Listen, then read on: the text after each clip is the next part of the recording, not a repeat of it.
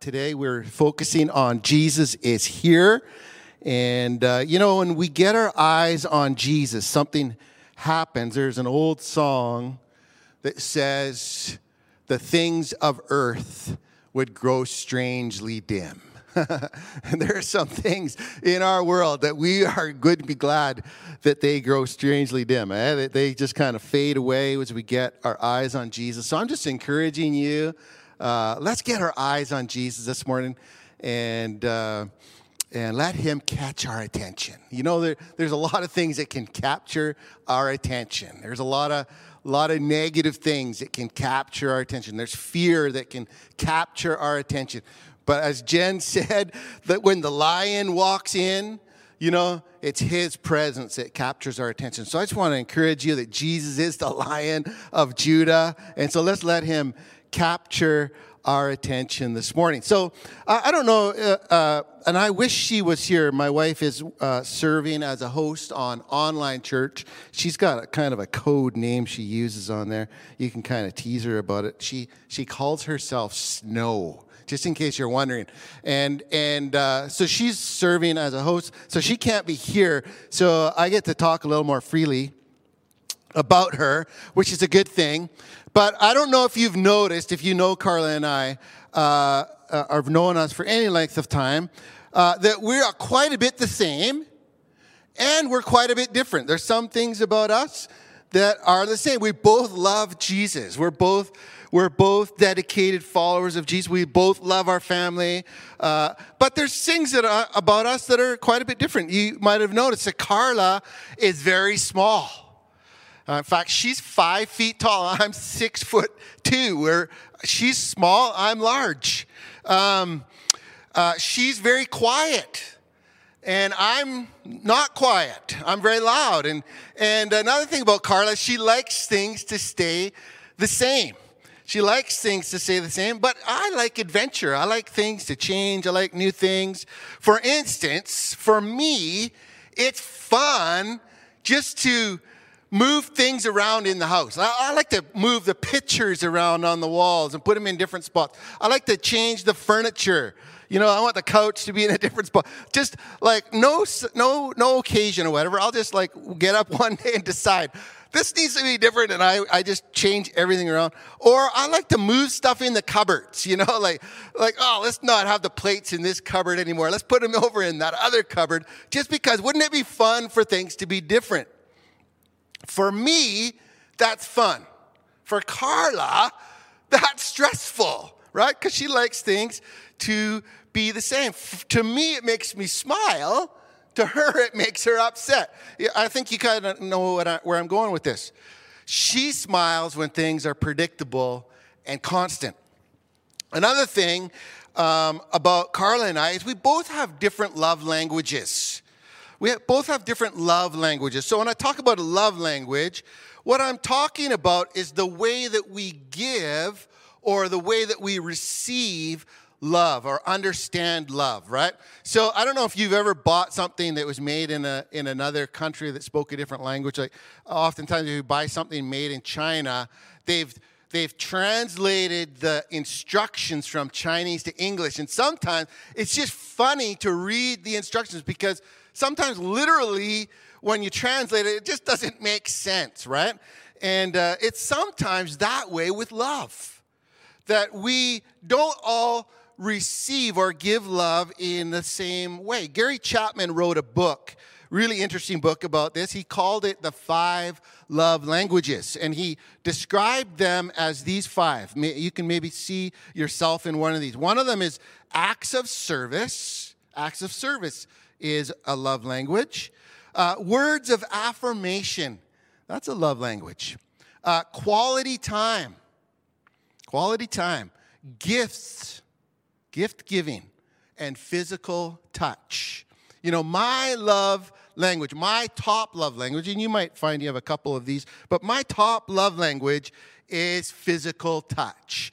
Uh, when I'm touched, it speaks to me that I'm loved for Carla to say uh, that she loves me, the way I hear it most clearly is through her touch. You know, there's little quizzes online. You can, you can help uh, that can help you find your love language. Or you can just more simply just think about how is it that you like to express love? You know, how is it that you like to express love? Is it do you do you often the first thought is you want to hug someone, right? I found the other day I was uh, uh, talking to somebody that was going through a time of great grief, and my first response was to go over to them and want to hug them because that's my love language. Touch is my love language, and so I thought the way they would receive love is is by me to touch them. I'm not recommending that right now because you might get yourself into some trouble.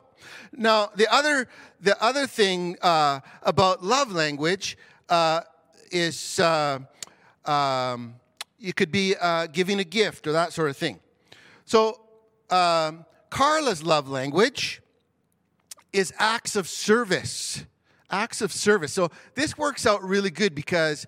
Um, I like to fix things, right? I, it's kind of fun for me to, to fix things. So I fixed the washing machine. The Carla's washing machine broke, and I fixed it like seven years ago. And I'm telling you, she still can't keep her hands off me, right? Because her love language is, is serving. So when I did that, man, she's still remembering that day. So I, I just want to encourage you. Maybe, maybe you're not, not, not uh, communicating really well in your love languages. And I want to just encourage you that, that it didn't start off like this for us. You know, we didn't get it at first. You know, I spent more than one night sleeping on the couch in the early days of our marriage. You know, I did all kinds of boneheaded things that, that didn't convey to Carla that I loved her. I didn't understand her love language was acts of service, and and uh, and I think some of us uh, can probably say, "Oh yeah, I understand what you're saying." You know, if you're a man and you're married and you come home and it feels like a fridge in your house, you know what I'm talking about? Things are chilly between you. Uh, there's not a lot of love going on, a lot of, not a lot of communication, not a lot of eye contact or whatever. It just it's like, uh oh, what did I do now? You know that that kind of a feeling. Maybe you're out with friends, or maybe you were uh, coming home late from work for the 72nd time in a row, or or you spent money uh, without talking about it with her, and she's not looking at you, and things are chilly. I'm just suggesting to you not to ask her what's wrong, right? Don't ask what's wrong. Because that's just going to move the problem from where it is to a whole nother level, right? Because I want to just let you know, guys, just in case you, you don't know, uh, I, I'm going to tell you what the problem is, okay? The problem is, is she wants you to know what is wrong right? That's what the problem is. She wants you to know what's wrong. That's what's wrong, right? You come in and say, What's wrong?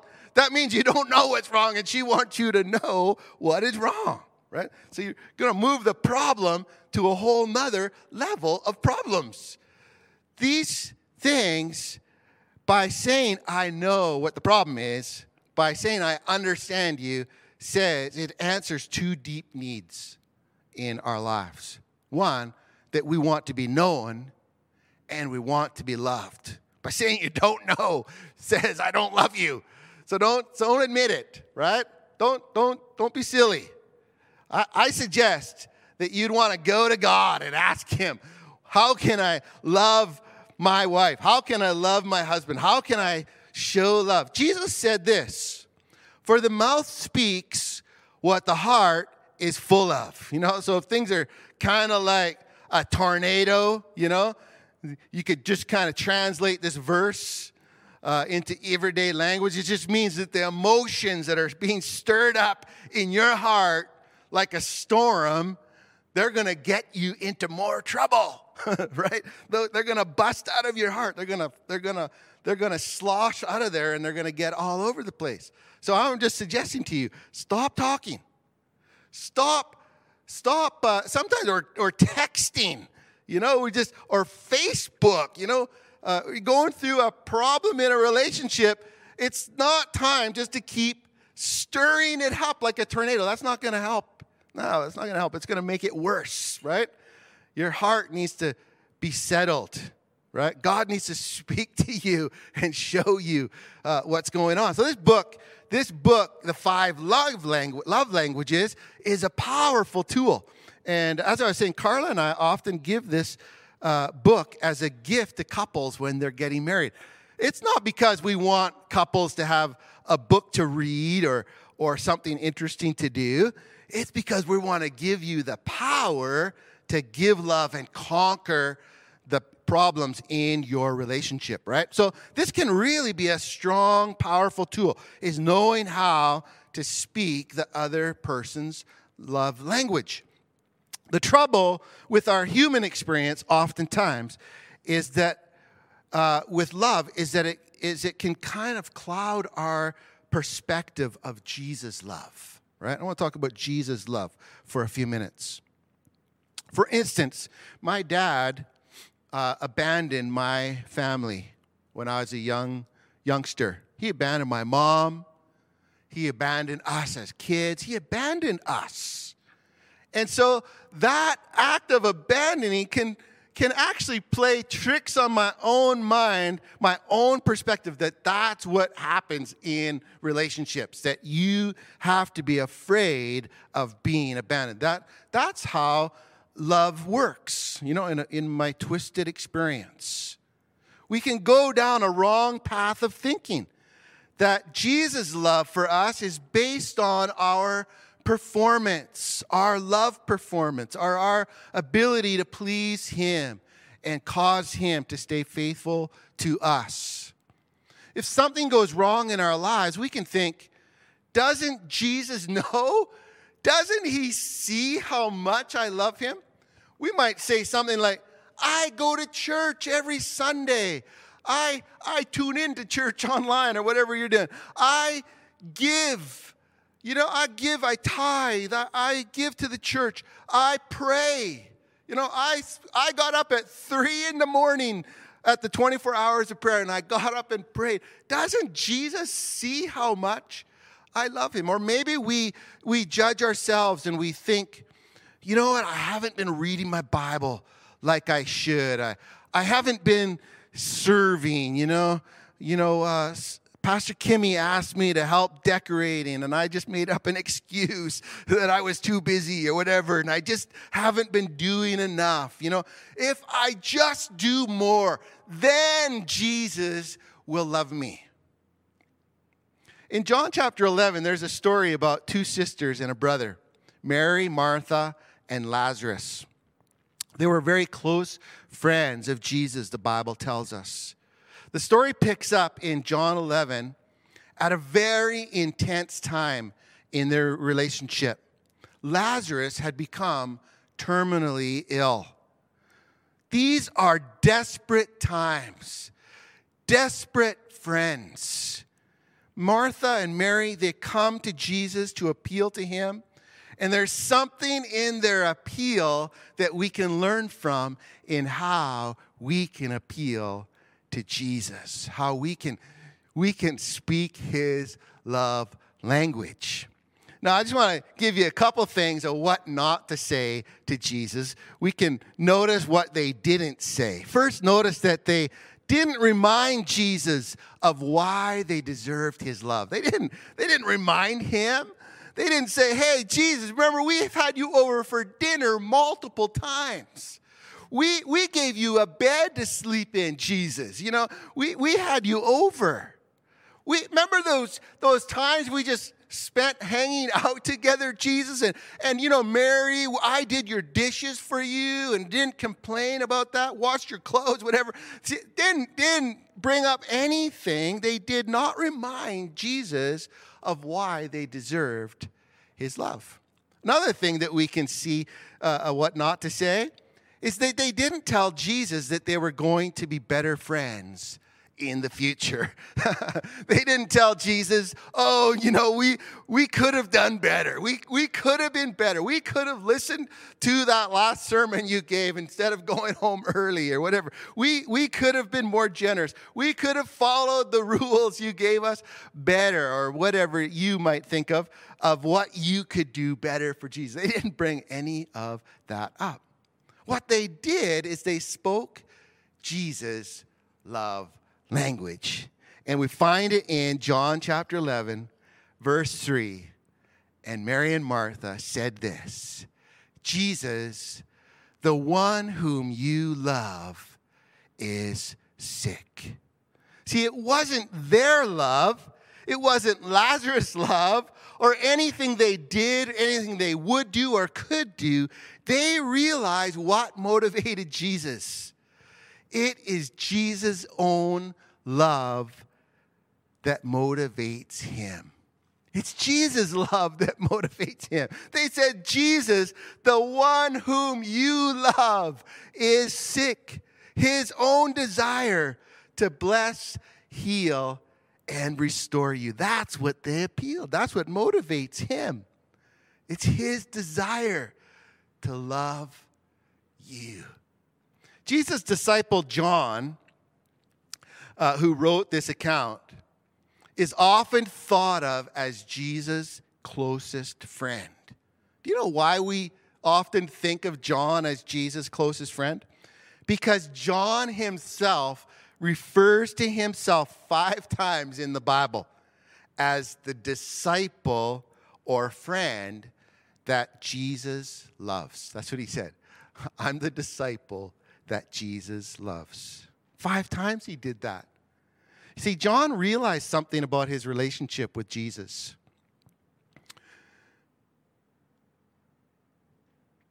He loved Jesus because Jesus loved him.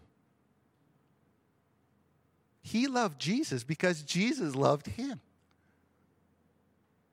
It's the same thing we all can come to realize. It's not because of what we do, it's not because of what we've done, it's not because of what we can do.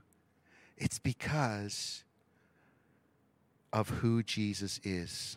See, John wasn't being arrogant to say, I'm the disciple that Jesus loves. He was simply showing us that we're all, we are all, you are Jesus' favorite.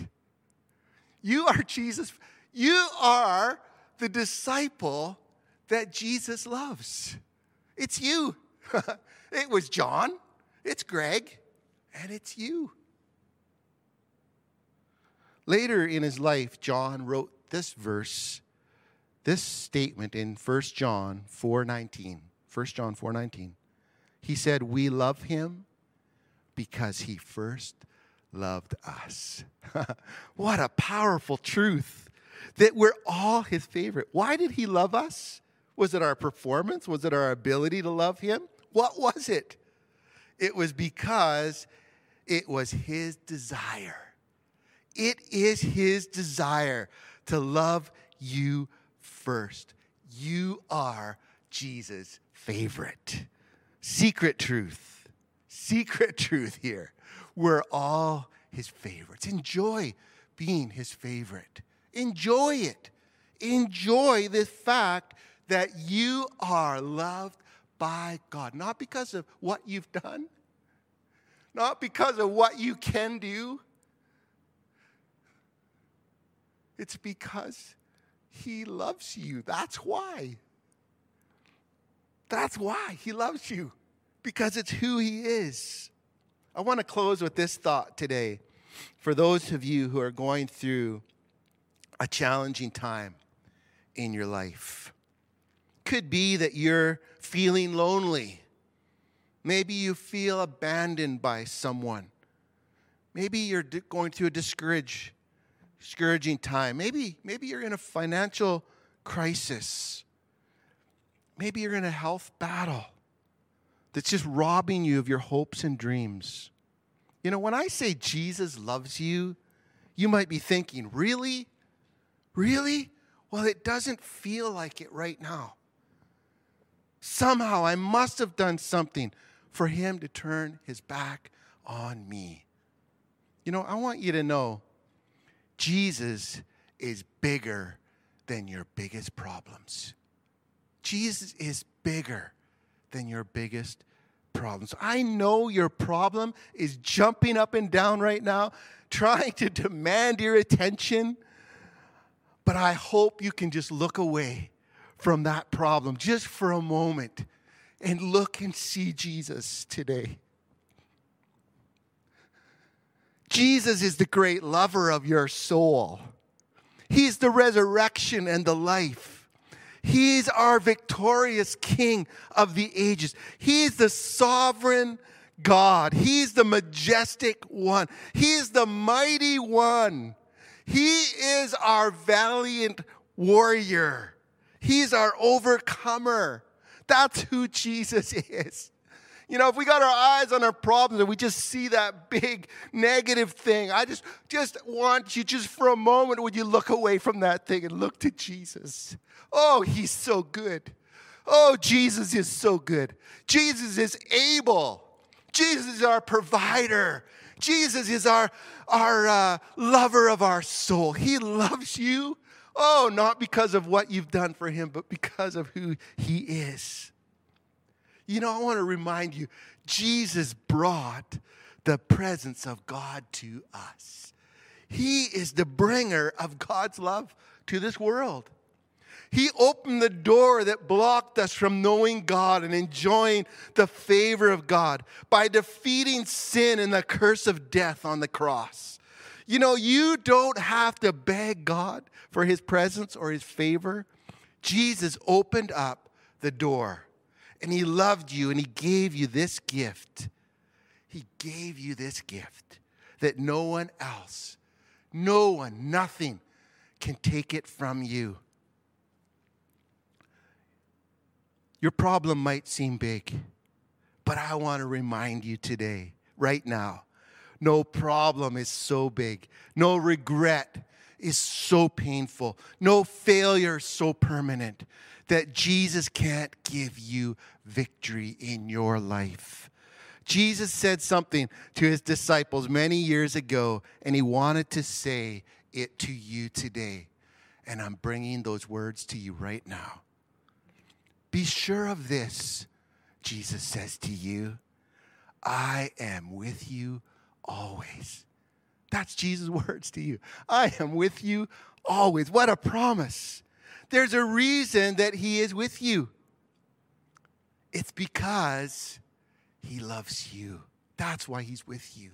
In the midst of whatever you're going through, He is with you. You know, we could conclude that if Jesus is for us, if He loves us so deeply, that everything is going to go well from here on. From now on, everything's just going to be clear sailing. If we love Him, if we have a life filled with all, we will have a life filled with all we want. But this isn't so. Jesus said, despite Him being with us, to His disciples, that we would face many troubles in this life. What He promised us is that He would be with us. Jesus is promising you, I am always with you.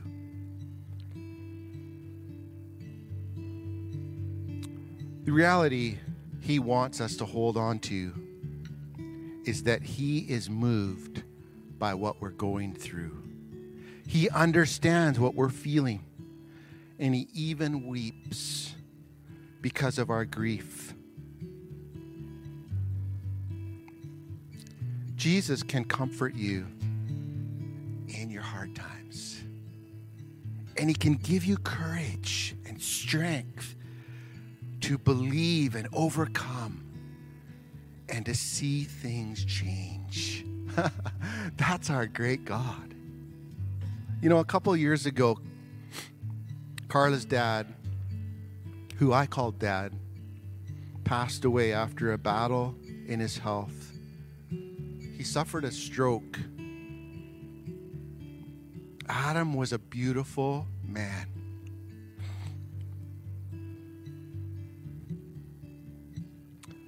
He loved the Lord.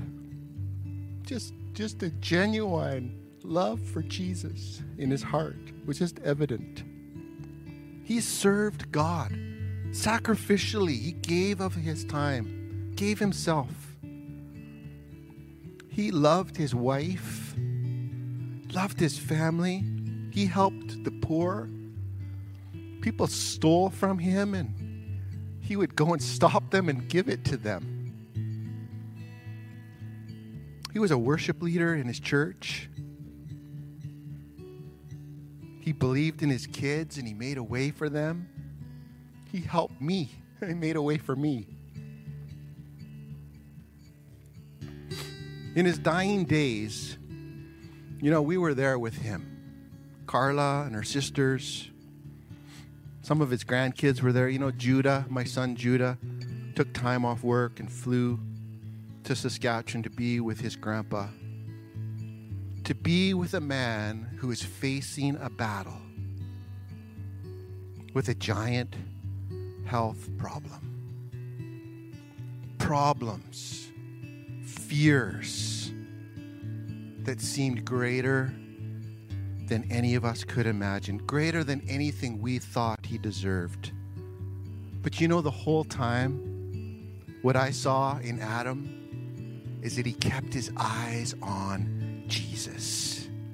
Jesus was the one that was greater than his problems and fears. Jesus was his way maker, his miracle worker. Adam showed us no matter the size of his problems, there was someone bigger than his problems in his life. Had his eyes on him. His name was Jesus. Jesus first loved him, and he was the lover of his soul. You know, Jesus said these words I am the resurrection and the life, and any man who believes in me will live even after dying. Anyone who lives in me and believes in me will never die. That's the promise of Jesus. That's how great our God is. Can I ask you this morning as we're closing, where are you right now? What do you have your eyes on? What challenges are surrounding you today? Well, Jesus wants you to know something right now. In the middle of it all, He is here. He's here. Would you close your eyes as we just get our focus and gaze on Jesus. Lord, we just confess to you right now, we haven't done well at this all the time.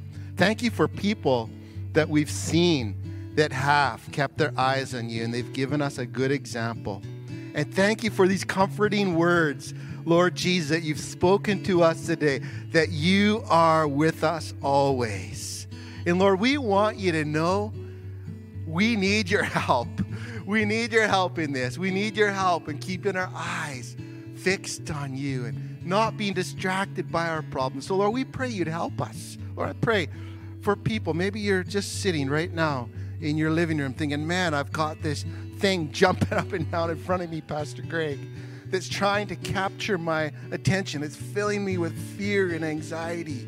It's got a hold of me. And Lord, we just pray that you come to that one right now. And Lord, I pray you just be gracious and whisper your love into their heart right now. I am with you always. I'm with you in the middle of this, and I'm greater than this problem. I'm greater than this problem. I'm going to walk with you and help you through. You know, Jesus is the lover of your soul. Lord, we just receive your love right now in Jesus' name. Maybe you've never opened your heart to Jesus. Well, you can do that right now. Just speak to Him. Just invite Him. Lord Jesus, would you come into my life? Would you, I'm just opening my heart to you. I'm just inviting you into my life. Lord, I ask you to forgive me and cleanse me. Lord, wash my heart as white as snow. I want to follow you. Lead me, Lord, into peace and blessing. Help me to know and understand your love in Jesus' name. Amen.